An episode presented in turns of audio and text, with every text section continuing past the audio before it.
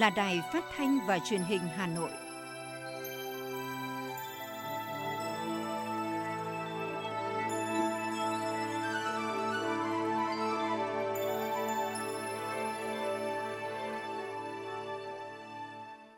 Thưa quý vị và các bạn, bây giờ là chương trình thời sự của Đài Phát thanh và Truyền hình Hà Nội đang được phát trực tiếp trên sóng FM tần số 90 MHz. Tối nay thứ bảy, ngày 18 tháng 9 năm 2021 có những nội dung chính sau đây. Thư của Chủ tịch nước gửi tới thiếu niên nhi đồng cả nước nhân dịp Tết Trung thu. Hà Nội khen thưởng 99 tập thể, 146 cá nhân có thành tích trong phòng chống dịch COVID-19. Bánh Trung thu ở Hà Nội đa dạng mẫu mã, hút khách đến siêu thị mùa dịch COVID-19. Hội An và top thành phố du lịch hàng đầu châu Á. Phần tin thế giới có những tin đáng chú ý. Bộ Ngoại giao Mỹ khẳng định Pháp là đối tác và là đồng minh quan trọng. Tổng thống Argentina thông báo cải tổ nội các. Mỹ điều tra về tác động tiêu cực của Instagram với trẻ vị thành niên. Sau đây là nội dung chi tiết. Thưa quý vị và các bạn, nhân dịp Tết Trung thu năm 2021, Chủ tịch nước Nguyễn Xuân Phúc đã có thư gửi các cháu thiếu niên và nhi đồng cả nước. Đài Phát thanh và Truyền hình Hà Nội xin trân trọng giới thiệu cùng quý vị và các bạn.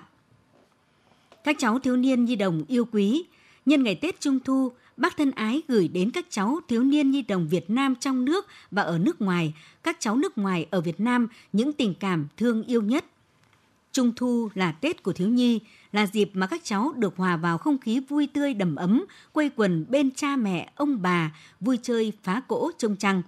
Tuy nhiên, ở một số địa phương trên cả nước, nhiều cháu đón Tết Trung thu trong khu cách ly hay đang cùng gia đình thực hiện giãn cách xã hội để phòng chống đại dịch COVID-19.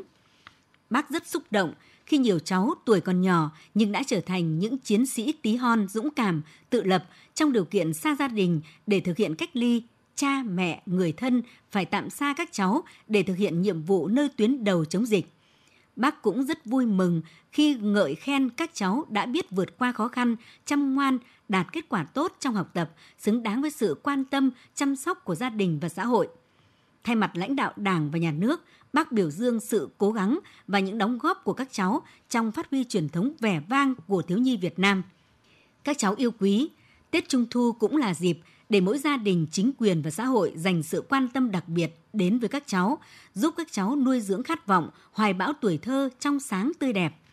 Bác mong mỗi cháu đều có cỗ trung thu đầm ấm cùng với những người thân yêu của mình và cũng tin tưởng rằng mỗi gia đình, các cấp, các ngành và toàn xã hội bằng trách nhiệm, tình yêu thương tiếp tục có nhiều hoạt động thiết thực hơn nữa chăm lo cho các cháu trong ngày Tết Trung thu, quan tâm đặc biệt đối với các cháu nhỏ mồ côi, ưu tiên các cháu có hoàn cảnh khó khăn, các cháu bị tự kỷ, các cháu ở tận vùng sâu vùng xa, đảm bảo an toàn cho các cháu bị ảnh hưởng của đại dịch hỗ trợ phương tiện đồ dùng học tập, nhất là việc học trực tuyến, tạo những điều kiện thuận lợi để các cháu được học tập, sáng tạo, vui chơi bổ ích, góp phần thực hiện tốt chủ trương của Đảng, Nhà nước về chăm sóc và bảo vệ trẻ em. Các cháu hãy luôn nuôi dưỡng tinh thần yêu nước, niềm tự hào khát vọng, không ngừng tu dưỡng rèn đức, luyện tài để góp phần xây dựng đất nước ta ngày càng giàu đẹp phồn vinh như Bác Hồ kính yêu đã đặt niềm tin ở thiếu niên nhi đồng Việt Nam. Bác mong các cháu cho ngoan, mai sau gìn giữ, giang san lạc hồng, sao cho nổi tiếng tiên rồng, sao cho tỏ mặt nhi đồng Việt Nam. Bác gửi đến các cháu nhiều tình thương yêu chiều mến, chúc các cháu vui Tết Trung Thu thật an toàn, vui khỏe, thân ái Nguyễn Xuân Phúc. Chủ tịch Ủy ban nhân dân thành phố Hà Nội Trung Ngọc Anh đã ký ban hành quyết định về việc khen thưởng các tập thể cá nhân có thành tích trong công tác phòng chống dịch COVID-19 đợt tháng 8 năm 2021. Theo đó, Chủ tịch Ủy ban nhân dân thành phố tặng bằng khen cho 99 tập thể, 146 cá nhân có thành tích trong công tác phòng chống dịch COVID-19 trên địa bàn thành phố. Trong đó, Sở Y tế Hà Nội có 36 tập thể, Bộ Tư lệnh Thủ đô Hà Nội 6 tập thể, quận Hà Đông 3 tập thể, các quận huyện Ba Đình, Hoàng Mai, Đống Đa, Thanh Xuân, Tây Hồ, Cầu Giấy, Bắc Từ Liêm, Thanh Oai, Mỹ Đức, Phú Xuyên, Ứng Hòa, Thường Tín, Ba Vì, Đan Phượng, Thanh Trì, Mê Linh, Thạch Thất, mỗi địa phương có 2 tập thể huyện Quốc Oai có một tập thể. Ủy ban nhân dân thành phố cũng khen thưởng 19 doanh nghiệp có thành tích trong đóng góp hỗ trợ công tác phòng chống dịch COVID-19. Về thành tích cá nhân, Sở Y tế Hà Nội có 77 cá nhân, Bộ Tư lệnh Thủ đô có 11 cá nhân, các quận Ba Đình, Cầu Giấy, Bắc Từ Liêm, mỗi địa phương có 6 cá nhân, quận Hà Đông và huyện Thạch Thất, mỗi địa phương có 5 cá nhân, huyện Thanh Trì có 4 cá nhân, các quận, huyện Đống Đa, Thường Tín, Mê Linh, Quốc Oai, mỗi địa phương có 3 cá nhân. Các quận, huyện Hoàng Mai, Tây Hồ, Thanh Oai, Phú Xuyên, Ứng Hòa, Ba Vì, mỗi địa phương có 2 cá nhân. Quận Thanh Xuân và huyện Mỹ Đức, mỗi địa phương có một cá nhân. Mức thưởng cho các tập thể cá nhân theo quy định tại Điều 73 Nghị định số 91 2017 NDCP ngày 31 tháng 7 năm 2017 của Chính phủ. Tiền thưởng được trích từ quỹ thi đua khen thưởng thành phố Hà Nội chuyển vào tài khoản của các đơn vị để thực hiện. Ngày hôm nay, Hội Liên hiệp Phụ nữ thành phố Hà Nội phối hợp với Viện Phát triển Sức khỏe Cộng đồng Ánh sáng Light và tổ chức Oxfam tại Việt Nam triển khai chương trình hỗ trợ nhóm nữ lao động di cư làm các nghề tự do có hoàn cảnh khó khăn. Ban tổ chức đã trao tặng 480 xuất quà, mỗi suất 500.000 đồng, tổng giá trị 240 triệu đồng tới phụ nữ di cư tại 11 phường của 4 quận Hoàn Kiếm, Ba Đình, Hoàng Mai, Hai Bà Trưng. Đến thăm động viên và chia sẻ khó khăn với nữ lao động nhập cư tại các địa phương, Chủ tịch Hội Liên hiệp Phụ nữ thành phố Hà Nội Lê Kim Anh cho biết, trong hai năm qua, dịch diễn biến phức tạp, Hội Liên hiệp Phụ nữ thành phố và một số quận huyện có đông lao động di cư đã nhiều lần tổ chức các đoàn công tác đến các khu trọ để nắm bắt cuộc sống, ghi nhận khó khăn và thăm tặng quà nữ lao động tự do di cư. Trên cơ sở đó, hội đưa ra khuyến nghị phù hợp, đề xuất cách thức triển khai chính sách an sinh dành cho đối tượng này. Tại Hà Nội, Tiểu ban vận động và huy động xã hội thuộc Ban chỉ đạo quốc gia phòng chống dịch COVID-19 và Đoàn Chủ tịch Ủy ban Trung ương Mặt trận Tổ quốc Việt Nam vừa tổ chức chương trình tiếp tục đợt vận động toàn dân đoàn kết ra sức phòng chống dịch COVID-19. Bí thư Trung ương Đảng, Chủ tịch Ủy ban Trung ương Mặt trận Tổ quốc Việt Nam Đỗ Văn Chiến chủ trì lễ phát động, phản ánh của phóng viên Như Hoa. Tại lễ phát động, Chủ tịch Ủy ban Trung ương Mặt trận Tổ quốc Việt Nam Đỗ Văn Chiến có thư kêu gọi ủng hộ phòng chống dịch COVID-19 và cho biết – từ ngày 27 tháng 4 đến nay, đợt dịch lần thứ tư ở nước ta với biến thể Delta bùng phát, lây lan nhanh, diễn ra ở nhiều tỉnh, thành phố, gây tổn thất đặc biệt nghiêm trọng. Số người mắc bệnh, số ca tử vong tăng nhanh và khá lớn. Hưởng ứng lời kêu gọi của Tổng Bí thư Nguyễn Phú Trọng, các cấp, các ngành, cả hệ thống chính trị từ trung ương đến địa phương, cơ sở đang tập trung cao độ chống dịch như chống giặc. Hàng vạn y bác sĩ, nhân viên y tế, sĩ quan, chiến sĩ công an, quân đội, nhà báo, tình nguyện viên, tổ Covid cộng đồng, tổ thiện nguyện, đang làm việc ngày đêm không quản ngại khó khăn, gian khổ, nguy hiểm, dấn thân để phòng chống dịch, giành lại sự sống cho người bệnh. Chủ tịch đỗ văn chiến cho biết, hiện nay tình hình dịch bệnh vẫn còn diễn biến phức tạp, một số nơi vẫn phải thực hiện các biện pháp nghiêm ngặt để phòng chống dịch bệnh. Do đó, số người gặp khó khăn trong đời sống do phải ở trong khu phong tỏa cách ly, giãn cách xã hội, thiếu việc làm cần được hỗ trợ, giúp đỡ khá lớn. Trong khi nguồn lực nhà nước có hạn, rất cần sự chung tay góp sức của toàn xã hội để hỗ trợ cho công tác phòng chống dịch bệnh nhất là đảm bảo an sinh cho người nghèo, người yếu thế, người cơ nhỡ mất việc làm. Một phần kinh phí mua vaccine tiêm cho toàn dân để sớm đưa đất nước ta trở lại hoạt động bình thường trong điều kiện mới. Chủ tịch Ủy ban Trung ương Mặt trận Tổ quốc Việt Nam Đỗ Văn Chiến nói: Đoàn Chủ tịch Ủy ban Trung ương Mặt trận Tổ quốc Việt Nam và tiểu ban vận động và huy động xã hội thuộc Ban chỉ đạo quốc gia phòng chống dịch COVID-19 kêu gọi toàn thể cán bộ, công chức, viên chức, người lao động chiến sĩ các lực lượng vũ trang, các doanh nhân, doanh nghiệp thuộc mọi thành phần kinh tế, các tổ chức quốc tế, người Việt Nam ở nước ngoài, các tổ chức tôn giáo, các tầng lớp nhân dân phát huy tinh thần đại đoàn kết dân tộc với phương châm người có của góp của, người có công góp công, có nhiều góp nhiều, có ít góp ít, ủng hộ kinh phí trang thiết bị y tế, lương thực, thực phẩm, nhu yếu phẩm vân vân cho công tác phòng chống dịch. Chúng tôi cam kết sử dụng đúng các quy định nhà nước, công khai, minh bạch, sử dụng đúng mục đích, có hiệu quả mọi sự đóng góp, ủng hộ kinh phí, vật chất của cộng đồng và toàn xã hội. Hưởng ứng lời kêu gọi của Đoàn Chủ tịch Ủy ban Trung ương Mặt trận Tổ quốc Việt Nam và Tiểu ban Vận động và Huy động xã hội, Ủy ban Mặt trận Tổ quốc thành phố Hà Nội cũng đã tổ chức lễ phát động chương trình Sóng và máy tính cho em và tiếp nhận ủng hộ công tác phòng chống dịch COVID-19. Tại lễ phát động, Ủy ban Mặt trận Tổ quốc Việt Nam thành phố Hà Nội đã tiếp nhận ủng hộ chương trình Sóng và máy tính cho em với tổng trị giá lên trên 460 triệu đồng và 25 đơn vị ủng hộ cho công tác phòng chống dịch và ủng hộ chương trình tiêm vaccine của thành phố với tổng số tiền trên 118 tỷ đồng. Ông Nguyễn Sĩ Trường, Phó Chủ tịch Ủy ban Mặt trận Tổ quốc Việt Nam thành phố Hà Nội cho biết thêm.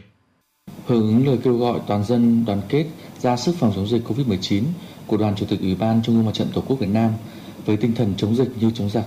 à, được sự nhất trí của thường trực thành ủy Hà Nội, ban thường trực ủy ban mặt trận tổ quốc Việt Nam thành phố chúng tôi cũng đã ra lời kêu gọi toàn dân tham gia ủng hộ phòng chống dịch Covid-19 để có thêm nguồn lực hỗ trợ mua vật tư y tế, hỗ trợ các lực lượng trong công tác phòng chống dịch và đảm bảo an sinh xã hội. Và tính từ đầu năm 2021 cho đến nay thì Ủy ban Mặt trận Tổ quốc Việt Nam thành phố chúng tôi cũng đã nhận được sự ủng hộ với số tiền và hàng hóa khoảng trên 988 tỷ đồng.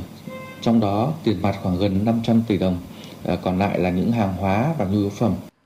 Cũng tại lễ phát động, Tiểu ban vận động và huy động xã hội thuộc Ban chỉ đạo quốc gia phòng chống dịch COVID-19 đã chính thức ra mắt trang thông tin điện tử đóng góp trực tuyến thông qua địa chỉ truy cập vận động xã hội.mặt trận.org.vn. Trang thông tin điện tử của Tiểu ban vận động và huy động xã hội sẽ cung cấp thông tin, tin tức về tình hình dịch bệnh COVID-19 trên toàn quốc và tổng hợp, thống kê và cập nhật số liệu hàng ngày về các nguồn lực hỗ trợ, nguồn lực đã tiếp nhận và phân bổ sử dụng. Đồng thời, cũng là kênh tiếp nhận ủng hộ trực tuyến của các tổ chức cá nhân trong và ngoài nước. Thưa quý vị các bạn, nhằm cụ thể hóa một trong năm định hướng lớn và nhiệm vụ trọng tâm của nghị quyết Đại hội đại biểu lần thứ 17, nhiệm kỳ 2020-2025, Đảng bộ thành phố Hà Nội, Thành ủy đã ban hành chương trình số 09 về tăng cường tiềm lực quốc phòng an ninh, giữ vững ổn định an ninh chính trị, trật tự an toàn xã hội trên địa bàn thành phố giai đoạn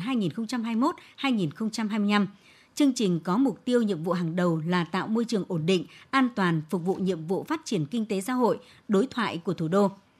Trên cơ sở đánh giá những kết quả đạt được của giai đoạn 2016-2020 cùng những hạn chế, khuyết điểm, nguyên nhân và dự báo tình hình thế giới, khu vực trong những năm tới, Thành ủy Hà Nội xác định mục tiêu hàng đầu trong giai đoạn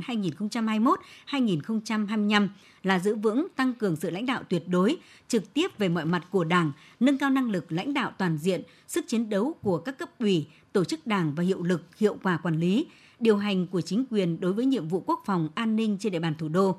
Trong đó Hà Nội phải thực hiện bằng được mục tiêu giữ vững an ninh chính trị, bảo đảm trật tự an toàn xã hội, không để xảy ra bị động bất ngờ, đây là cơ sở để tạo môi trường ổn định, an toàn phục vụ nhiệm vụ phát triển kinh tế xã hội, đối ngoại của thành phố. Chủ tịch Ủy ban nhân dân thành phố Hà Nội Trung Ngọc Anh cho biết. Thì đầu tiên là cái tăng cường tiềm lực quốc phòng an ninh xây dựng nền quốc phòng toàn dân và thế trận quốc phòng toàn dân. Thì à, cái tiềm lực này được thể hiện trên à, bốn cái mặt trận một là cái tiềm lực chính trị tinh thần văn hóa xã hội hai là tiềm lực kinh tế ba là tiềm lực à, khoa học công nghệ và gắn với đầu tư nâng cấp cái các cái trang bị và bốn là tiềm lực quân sự lực đội ngũ tức là xây dựng lực lượng vũ trang thủ đô. Thì à, xin báo cáo nhanh là đối với lại cái tiềm lực chính trị tinh thần văn hóa xã hội thì có việc ưu tiên hàng đầu là xây dựng chỉnh đốn đảng xây dựng củng cố hệ thống chính trị trong sạch vững mạnh và rõ ràng là cái sức mạnh mà trong cái lãnh đạo toàn diện à, mọi mặt của uh, cấp ủy đối với lực lượng vũ trang là hết sức quan trọng. Thứ hai là cái nhận thức và tinh thần cảnh giác trách nhiệm cán bộ đảng viên và nhân dân thứ ba là cái hiệu quả các cái phong trào thì chúng ta nói về cái quốc phòng toàn dân thì hiệu quả phong trào toàn dân tham gia bảo vệ an ninh tổ, tổ quốc để có thể chủ động nhân rộng biểu dương tổ cá nhân điển hình và chấn chỉnh không ngược lại là chấn chỉnh các địa phương và các đơn vị yếu kém. Bên cạnh những giải pháp cụ thể đi sâu vào công tác chuyên môn về an ninh quốc phòng, chương trình số 09 của thành phố nhấn mạnh nhiệm vụ tăng cường xây dựng, chỉnh đốn đảng, củng cố hệ thống chính trị cơ sở trong sạch vững mạnh, gắn với nâng cao chất lượng tổng hợp và sức mạnh chiến đấu của các lực lượng vũ trang, hiệu quả hoạt động của mặt trận Tổ quốc và các đoàn thể chính trị xã hội – Cùng với đó là tăng cường tuyên truyền giáo dục nâng cao nhận thức, trách nhiệm của cả hệ thống chính trị, của cán bộ đảng viên và toàn dân về thực hiện nhiệm vụ đảm bảo quốc phòng an ninh, giữ gìn trật tự an toàn xã hội của thủ đô. Hà Nội phải phát huy và nâng cao năng lực tuyên truyền trên không gian mạng, chủ động cung cấp thông tin, định hướng dư luận, tạo đồng thuận xã hội đối với các vấn đề hệ trọng, nhạy cảm và đấu tranh phản bác các luận điệu sai trái thủ địch. Giải pháp quan trọng khác mà các cấp các ngành thành phố thực hiện là tập trung phát triển kinh tế, tăng cường tiềm lực kinh tế và giải quyết hiệu quả các vấn đề xã hội, nhất là ở vùng dân tộc, nông thôn, vùng xa trung tâm – Đồng thời, các cấp ủy Đảng tiếp tục thực hiện hiệu quả nghị quyết số 15 ngày 4 tháng 7 năm 2017 của Ban Thường vụ Thành ủy khóa 16 về xây dựng tổ chức cơ sở Đảng trong sạch vững mạnh, củng cố cơ sở Đảng yếu kém, giải quyết các vấn đề phức tạp về an ninh chính trị, trật tự an toàn xã hội trên địa bàn xã, phường, thị trấn thuộc thành phố Hà Nội. Và chỉ thị số 15 ngày 16 tháng 12 năm 2016 của Ban Thường vụ Thành ủy khóa 16 về tăng cường sự lãnh đạo của các cấp ủy Đảng đối với công tác tiếp dân và giải quyết khiếu nại tố cáo trên địa bàn thành phố Hà Nội. Qua đó chủ động nắm tình hình, kịp thời phát hiện những mâu thuẫn trong nội bộ nhân dân, không để phát sinh hình thành điểm nóng. Thành ủy phát huy hơn nữa sức mạnh tổng hợp của cả hệ thống chính trị và toàn dân trong đấu tranh phòng chống tội phạm, xây dựng xã hội trật tự kỷ cương an toàn và lành mạnh. Từ thành phố xuống cơ sở thường xuyên mở các đợt cao điểm tấn công chấn áp tội phạm, nhất là tội phạm có tổ chức, tội phạm liên quan đến tín dụng đen, tập trung giải quyết các điểm tụ điểm về ma túy, quản lý chặt số người nghiện, người sử dụng ma túy, các cấp các ngành nâng cao hiệu quả công tác đấu tranh phòng chống tội phạm và vi phạm pháp luật về kinh tế tham nhũng. Việc thực hiện thành công chương trình số 09 là tiền đề giúp thành phố Hà Nội giữ vững ổn định an ninh chính trị, trật tự an toàn xã hội, tạo lập môi trường ổn định, an toàn để phát triển kinh tế xã hội. Đồng chí Bùi Huyền Mai, trưởng ban tuyên giáo thành ủy cho biết thì chúng tôi sẽ tiếp tục chỉ đạo cho các cấp ủy đảng à, và các cái đoàn thể à, các tổ chức chính trị xã hội sẽ thực hiện các cái nội dung để làm sao mà tiếp tục đưa nghị quyết vào cuộc sống cụ thể như là đối với các cái cấp ủy đảng thì trước tiên là phải xem xét giả soát lại toàn bộ các cái nội dung chương trình và kế hoạch công tác trong cả nhiệm kỳ của từng địa phương đơn vị từ đó thì sẽ thấy được cái tính phù hợp uh, liên thông đối với các cái chương trình công tác của thành ủy để làm sao tạo được cái hiệu ứng tốt nhất khi mà tổ chức thực hiện chương trình trong thực tế.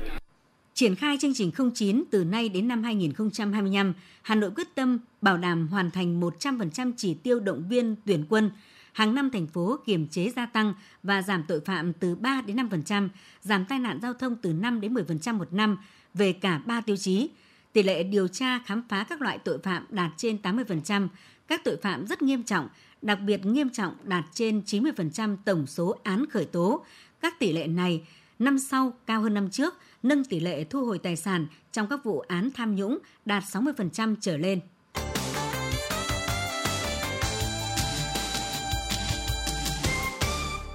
Thưa quý vị và các bạn, theo báo cáo mới công bố của Bộ Kế hoạch và Đầu tư năm 2021, thành phố Hồ Chí Minh và 5 tỉnh Đông Nam Bộ có thể tăng trưởng âm. Hai trung tâm sản xuất lớn của vùng và cả nước là thành phố Hồ Chí Minh và Bình Dương chịu ảnh hưởng nặng nề nhất bởi dịch bệnh tổng thu ngân sách năm 2021 của thành phố Hồ Chí Minh dự báo khó đạt 100% dự toán. Tháng 8, số thu ngân sách bình quân của thành phố chỉ đạt 800 tỷ đồng trên một ngày và tiếp tục xu hướng giảm trong tháng 9 năm 2021. Cũng là địa phương chịu ảnh hưởng tiêu cực của dịch bệnh năm 2021, thu ngân sách trên địa bàn Hà Nội dự kiến hụt hơn 11,5 nghìn tỷ đồng so với kế hoạch là 251 nghìn tỷ đồng đề ra. 8 tháng đầu năm 2021, Đà Nẵng, Khánh Hòa mới thu đạt 67% dự toán doanh thu ngân sách năm 2021, thấp hơn bình quân cả nước. Bộ Công Thương cho biết nhiều tỉnh, thành phố phải tiếp tục thực hiện giãn cách khiến chuỗi cung ứng nhiều nhóm ngành hàng bị đứt gãy, ảnh hưởng tiêu cực đến xuất nhập khẩu. Trong khi đó, nhiều đối tác đã chuyển đơn hàng sang nước khác. Hiện chỉ số sản xuất toàn ngành công nghiệp đã giảm 4,2% so với tháng trước và giảm 7,4% so với cùng kỳ năm trước. Theo Bộ Công Thương, dịch COVID-19 đã khiến hoạt động của doanh nghiệp bị ảnh hưởng nặng nề. Nhiều đơn vị phải dừng hoạt động khiến chỉ số sản xuất của Bến Tre giảm 60,1%, Đồng Tháp giảm 59,1%, Thành phố Hồ Chí Minh giảm 49,2%, Hà Nội giảm 6,4%. Nếu tình trạng này không được cải thiện với những giải pháp hiệu quả sẽ dẫn tới tình trạng đứt gãy chuỗi cung ứng. Ủy ban chứng khoán nhà nước cảnh báo thị trường trái phiếu doanh nghiệp đang xuất hiện một số hiện tượng chào bán, phân phối, chuyển quyền sở hữu chưa phù hợp với quy định pháp luật. Trước tình trạng trên, Ủy ban chứng khoán nhà nước yêu cầu các công ty chứng khoán tuân thủ nghiêm các quy định tại Nghị định 153 của Chính phủ, quy định về chào bán, giao dịch trái phiếu doanh nghiệp riêng lẻ tại thị trường trong nước và chào bán trái phiếu doanh nghiệp ra thị trường quốc tế. Các công ty chứng khoán phải tuân thủ các quy định khi thực hiện dịch vụ tư vấn hồ sơ chào bán trái phiếu, dịch vụ xác định tư cách nhà đầu tư chứng khoán chuyên nghiệp, dịch vụ đấu thầu, bảo lãnh, đại lý phát hành trái phiếu, dịch vụ đăng ký, lưu ký và chuyển nhượng trái phiếu, đồng thời tuân thủ quy định về chế độ báo cáo tại thông tư 122 của Bộ Tài chính và các chế độ báo cáo theo quy định tại Nghị định 153. Ủy ban chứng khoán nhà nước cho biết sẽ tổ chức kiểm tra, thanh tra về việc cung cấp dịch vụ của các công ty chứng khoán liên quan tới trái phiếu doanh nghiệp và xử lý nghiêm các hành vi vi phạm theo quy định của pháp luật. Bộ Giáo dục và Đào tạo, Trung ương Hội Liên hiệp Thanh niên Việt Nam phối hợp với Tập đoàn Thiên Long đã triển khai cuộc thi viết Người thầy của tôi, hướng tới vinh danh những giáo viên tiêu biểu qua các câu chuyện kỷ niệm cảm động có thật về tình cảm thầy trò nơi vùng sâu vùng xa biên giới hải đảo, vùng có điều kiện kinh tế xã hội khó khăn hoặc suy nghĩ về tình cảm thầy trò trước đây và hiện nay. Tác phẩm dự thi Người thầy của tôi cần phải là người thật, việc thật, có tên tuổi, địa chỉ nơi công tác, sinh sống và thời gian cụ thể, khuyến khích tác giả gửi kèm hình ảnh tư liệu minh họa. Mỗi bài viết dài không quá 2.000 từ. Thời hạn nhận bài dự thi được tính từ nay đến trước ngày 15 tháng 10 năm 2021, gửi về địa chỉ số 64 Bà Triệu, quận Hoàn Kiếm, thành phố Hà Nội. Dự kiến lễ trao giải cuộc thi sẽ diễn ra vào đúng dịp kỷ niệm Ngày Nhà giáo Việt Nam 20 tháng 11 năm nay. Bộ Giao thông Vận tải đang hoàn thiện dự thảo quy hoạch mạng lưới đường sắt thời kỳ 2021-2030, tầm nhìn đến năm 2050 trình Thủ tướng Chính phủ xem xét phê duyệt. Trong đó, giai đoạn 2021-2025, Bộ Giao thông Vận tải dự kiến dành hơn 10.400 tỷ đồng vốn trung hạn để triển khai các dự án đầu tư nâng cấp đường sắt. Cụ thể, Bộ dự kiến bố trí 4.262 tỷ đồng cho các dự án khởi công mới và dự kiến phân bổ 6.289 tỷ đồng cho các dự án chuyển tiếp. Dự thảo của Bộ Giao thông Vận tải đề xuất các dự án quan trọng quốc gia, dự án ưu tiên đầu tư theo quy hoạch giai đoạn 2021-2030. Trong đó, ưu tiên đầu tư nâng cấp đường sắt hiện có đối với các dự án đấu nối dây giữa ga Lào Cai với ga Hà Khẩu Bắc, cải tạo nâng cấp tuyến đường sắt Hà Nội Thành phố Hồ Chí Minh, cải tạo nâng cấp các ga đường sắt, cải tạo nâng cấp tuyến đường sắt Hà Nội Hải Phòng, cải tạo nâng cấp tuyến đường sắt Hà Nội Lào Cai. Tại cuộc họp trực tuyến về tạo thuận lợi cho vận tải biển và dịch vụ logistics trong điều kiện phòng chống dịch COVID-19, Bộ trưởng Nguyễn Văn Thể đã đề nghị các địa phương cần ưu tiên tiêm vaccine phòng COVID-19 cho đội ngũ lao động tại cảng biển, thuyền viên và các đối tượng làm việc tại doanh nghiệp sản xuất liên quan đến dây chuyền xuất nhập khẩu hàng hóa. Kế hoạch này sẽ ưu tiên những người đã được tiêm vaccine hoặc được điều trị dịch bệnh thành công tham gia chuỗi vận tải với lộ trình nới lỏng, mở rộng dựa trên tình hình kiểm soát dịch bệnh tốt, giúp cho công nhân, chuyên gia đi lại thuận lợi nhất có thể. Bộ trưởng Bộ Giao thông Vận tải cũng đề nghị các tỉnh, thành phố tạo điều kiện hơn nữa cho công tác thay thế thuyền viên, nhất là những người đã được tiêm vaccine. Tổng công ty Điện lực thành phố Hà Nội EVN Hà Nội cho biết, tính đến hết tháng 8 vừa qua, tổng số tiền điện giảm giá, tiền điện trong các đợt 3 và 4 cho các khách hàng sử dụng điện bị ảnh hưởng của dịch COVID-19 trên địa bàn thủ đô đạt hơn 329,58 tỷ đồng. Cụ thể, EVN Hà Nội đã thực hiện giảm giá điện, tiền điện cho hơn 2,4 triệu khách hàng sử dụng điện trong mục đích sinh hoạt với tổng số tiền hơn 249,7 tỷ đồng. Bên cạnh đó, giảm giá điện cho 163 cơ sở lưu trú du lịch bị ảnh hưởng bởi dịch COVID-19, tương ứng gần 40,6 tỷ đồng. Giảm giá điện, tiền điện đối với các cơ sở y tế tập trung phục vụ phòng chống dịch COVID-19 với tổng số tiền hơn 26,3 tỷ đồng. EVN Hà Nội cũng đã giảm gần 13 tỷ đồng cho các đơn vị bán lẻ điện khác. Năm nay do dịch bệnh COVID-19 bùng phát nên đường phố Hà Nội vắng bóng các quầy bán bánh trung thu dựng trên vỉa hè, trái ngược với đó là không khí mua bán trong siêu thị. Theo ghi nhận của phóng viên tại một số siêu thị như Bixi, Vinmart, bánh trung thu được bày bán khá nhiều chủng loại của các thương hiệu nổi tiếng như Kinh Đô, Hữu Nghị, Madame Hương. Hầu hết quầy bán bánh đều thu hút khá đông người dân đến mua sắm. Dự báo của một số cơ sở kinh doanh bánh trung thu, năm nay khách hàng sẽ tập trung vào đối tượng người dân mua nhỏ lẻ, còn các cơ quan doanh nghiệp sức mua sẽ hạn chế hơn. Người dân cũng mua tập trung vào những ngày cuối tuần này để đón rằm ở đầu tuần sau. Giá bánh trung thu năm nay ghi nhận cao hơn mọi năm, hầu hết giá bán thấp nhất cũng từ 56.000 đồng một chiếc trở lên, loại cao cấp có thể lên đến vài trăm nghìn đồng một chiếc. Mẫu mã hộp bánh năm nay được các thương hiệu đổi mới phần lớn theo phong cách hiện đại, trẻ trung, pha chút cổ truyền – Ngoài ra, một số cơ sở bánh đã sáng tạo làm bánh hình con thú như cá chép, thỏ, heo, trông dễ thương nhằm thu hút khách hàng nhỏ tuổi. Chỉ còn ít ngày nữa là đến rằm Trung thu, nhưng do dịch Covid-19 nên tất cả các gian hàng kinh doanh đồ chơi Trung thu đều phải đóng cửa. Trước những khó khăn trên, các tiểu thương đã chuyển hướng sang bán online trên sàn thương mại điện tử, mạng xã hội nhưng vẫn rất ít người mua. Đèn ông sao loại nhỏ chỉ 5.000 đồng một chiếc, loại lớn cũng chỉ trên dưới 30.000 đồng trên một chiếc – đèn lồng truyền thống dưới 50.000 đồng trên một chiếc. Những giá thành sản phẩm này đã giảm khoảng 20% đến 50% so với giá của những năm trước, thế nhưng vẫn rất ít người mua. Bởi giá thành hàng lại ngang bằng với giá vận chuyển, có khi còn nhiều hơn. Với việc giãn cách như hiện nay, các cửa hàng bán đồ chơi truyền thống đã phải đóng cửa, không còn cảnh nhộn nhịp lung linh thường thấy như dịp rằm tháng 8 những năm về trước. Vì thế, nhiều mặt hàng đồ chơi trung thu được bày bán trên các sàn thương mại điện tử. Tuy nhiên, sức mua thì cũng hạn chế. Từ mùa dịch trước, nhiều cửa hàng đã tạo tài khoản trên các trang thương mại điện tử như Lazada, Shopee. Việc bán hàng online tất nhiên sẽ không thể bán chạy như bình thường. Tuy nhiên, họ cũng phải gắng gượng duy trì để có thể trả tiền thuê cửa hàng.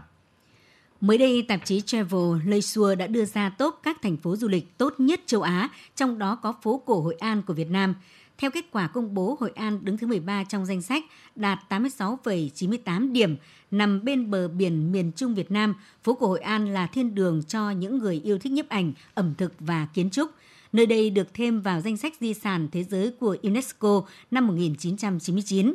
Đầu tháng 1 vừa qua, Hội An cũng xuất hiện trong top 25 điểm đến phổ biến nhất thế giới do khách du lịch bình chọn. Trên TripAdvisor, đến tháng 6, Hội An lại có mặt trong danh sách điểm du lịch giá tốt nhất thế giới. Hiện trên mạng xã hội lan truyền một đoạn văn bản thông tin về trả lời của Phòng Cảnh sát Giao thông Công an thành phố Hà Nội về việc phân vùng tại Hà Nội. Đoạn tin này cũng đăng tải thông tin về các giấy tờ người dân cần chuẩn bị khi từ vùng xanh ra khỏi thành phố Hà Nội, thông tin khi di chuyển về Thái Bình và một số địa phương khác. Công an thành phố khuyến cáo đây chỉ là thông tin sai, tin giả, gây khó khăn cho lực lượng làm nhiệm vụ ở các chốt cửa ngõ. Đề nghị người dân tiếp cận thông tin từ những nguồn chính thống, không chia sẻ những thông tin trên mạng xã hội chưa được kiểm chứng. Những tài khoản đăng tin sai, tin giả sẽ bị xử lý theo quy định của pháp luật.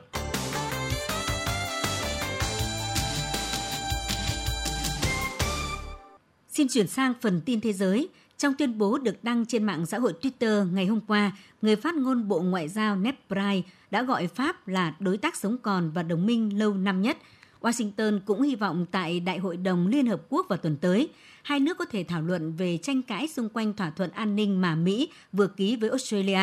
Trước đó cùng ngày, một quan chức Nhà Trắng cũng cho biết Mỹ lấy làm tiếc về việc Pháp triệu hồi đại sứ tại Mỹ để tham vấn, đồng thời khẳng định Mỹ muốn giải quyết căng thẳng thông qua đường ngoại giao. Ngày hôm nay, Tổng thống Argentina Alberto Fernandez thông báo tiến hành cải tổ nội các trong bối cảnh liên minh cầm quyền Frente de Todos vừa thất bại trong cuộc bỏ phiếu sơ bộ hồi cuối tuần trước để lựa chọn các ứng cử viên chính thức tham gia vào cuộc bầu cử quốc hội sẽ diễn ra vào trung tuần tháng 11. Sau thất bại này, Tổng thống Fernandez đã thẳng thắn thừa nhận có những việc chính phủ đã làm chưa tốt để có thể nhận được sự ủng hộ như mong đợi từ người dân, đồng thời cam kết sẽ bắt tay vào thực hiện những thay đổi cần thiết để có thể đảo ngược kết quả trong cuộc bầu cử chính thức sắp tới. Ngày hôm qua, Chủ tịch Quốc hội Venezuela tố cáo một bộ phận phe đối lập vi phạm nghiêm trọng những thỏa thuận đã ký với chính phủ nước này trong các cuộc đàm phán tại Mexico mới đây liên quan tới việc thu hồi tài sản. Chủ tịch Quốc hội Venezuela khẳng định những quyết định trên của các chính quyền Colombia và Mỹ cùng với những tuyên bố của một số nhân vật đối lập cho thấy các nhóm lợi ích đang có ý định giành quyền kiểm soát hai công ty thuộc sở hữu của nhà nước Venezuela hoặc giao các tài sản này cho các thế lực nước ngoài và đây là một hành động vi phạm trật tự hiến pháp. Nhà Trắng thông báo sẽ tổ chức hội nghị thượng đỉnh COVID-19 toàn cầu vào tuần tới nhằm tìm cách đẩy mạnh các nỗ lực tiêm chủng cho thế giới. Theo thư ký báo chí của Nhà Trắng Jen Psaki, tại hội nghị, Mỹ sẽ kêu gọi các nước đưa ra tham vọng lớn hơn về một loại chủ đề như nỗ lực tiêm chủng cho thế giới, tăng cường nguồn cung cấp oxy và các thiết bị bảo hộ y tế. Tờ Washington Post dẫn nguồn tin cho biết chính quyền Tổng thống Joe Biden đang có kế hoạch mua thêm hàng trăm triệu liều vaccine để hỗ trợ cho các nước và tại hội nghị có thể sẽ hối thúc các nước khác cũng làm điều tương tự. Ngày hôm qua, thủ đô Moscow đã khánh thành tượng đài các bác sĩ chiến đấu với đại dịch COVID-19. Tượng đài được đặt tại khuôn viên Bảo tàng Lịch sử Y học của Đại học Y Quốc gia Moscow số 1 mang tên Sikhnov nằm trên phố Bolshaya, Pirogoskaya. Trước đó, ngày 11 tháng 9, Tổng thống Nga Vladimir Putin cho rằng Moscow là điển hình về các hành động phối hợp và hiệu quả trong cuộc chiến chống đại dịch COVID-19 tìm ra sự cân bằng giữa các hạn chế và cuộc sống bình thường của thành phố. Thủ tướng Thái Lan Prayut chan đang lên kế hoạch chấm dứt những biện pháp hạn chế đối với một số hoạt động, coi đó là một phần trong mục tiêu sống chung an toàn với COVID-19. Chính phủ Thái Lan đã đề ra các biện pháp bong bóng và niêm phong, cũng như những kế hoạch hột cát để làm phương tiện cho phép công chúng cùng tồn tại với COVID-19. Tuy nhiên, nhiều doanh nghiệp bị đình chỉ hoạt động theo các biện pháp y tế công cộng cho đến khi tình hình được cải thiện. Chính quyền tỉnh Osaka, miền Tây Nhật Bản ngày hôm qua cho biết sẽ là địa phương đầu tiên trên cả nước áp dụng phương pháp điều trị hỗn hợp kháng thể cho bệnh nhân COVID-19 điều trị tại nhà. Với biện pháp điều trị dùng hỗn hợp kháng thể được Nhật Bản phê chuẩn hồi tháng trước, bệnh nhân được truyền tĩnh mạch, đồng thời hai loại thuốc để khống chế virus SARS-CoV-2. Khi đó, biện pháp này chỉ được giới hạn áp dụng cho bệnh nhân nằm viện hoặc điều trị ngoại trú.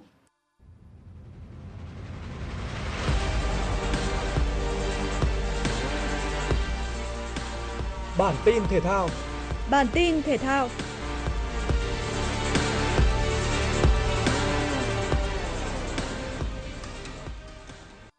Đội tuyển U22 Việt Nam đang bước vào đợt tập trung quan trọng nhất trước thềm vòng loại U23 châu Á 2022. Trong bối cảnh ảnh hưởng bởi dịch COVID-19,